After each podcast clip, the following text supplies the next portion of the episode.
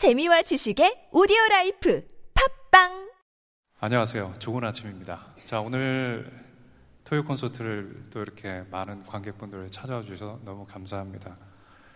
오늘 프로그램을 잠깐 먼저 소개하겠습니다. 첫 번째 곡으로 차이코프스키의 Capriccio Italien, 다음 두 번째 곡으로 멘델스존 피아노 협주곡 2번, 마지막 곡으로 멘델스존 교향곡 4번을 저희가 준비를 했습니다.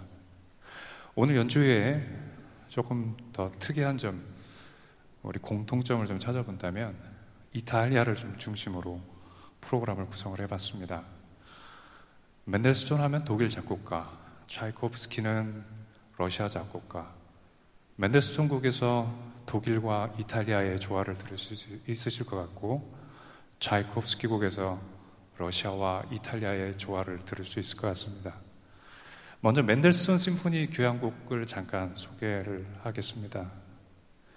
이 4번 교향곡은 특별히 멘델스존이 이탈리아 여행에서 그 얻어진 음악적인 영감을 가지고 어, 작품을 남겼는데요.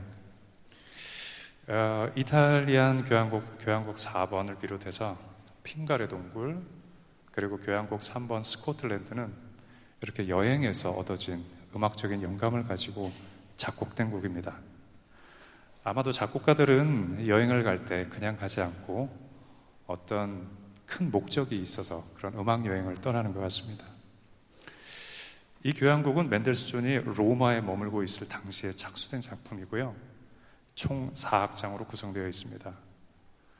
밝고 찬란하게 시작하는 1악장의 도입부와 13세기 이탈리아 나폴리, 나폴리의 춤 살타렐로의 리듬이 소용돌이치는 사악장을 들으면 아마 여러분들도 굉장히 이탈리아에 온 듯한 그런 느낌을 받으실 수 있을 것입니다. 이탈리아는 어, 맨델스존도 이렇게 얘기를 했죠.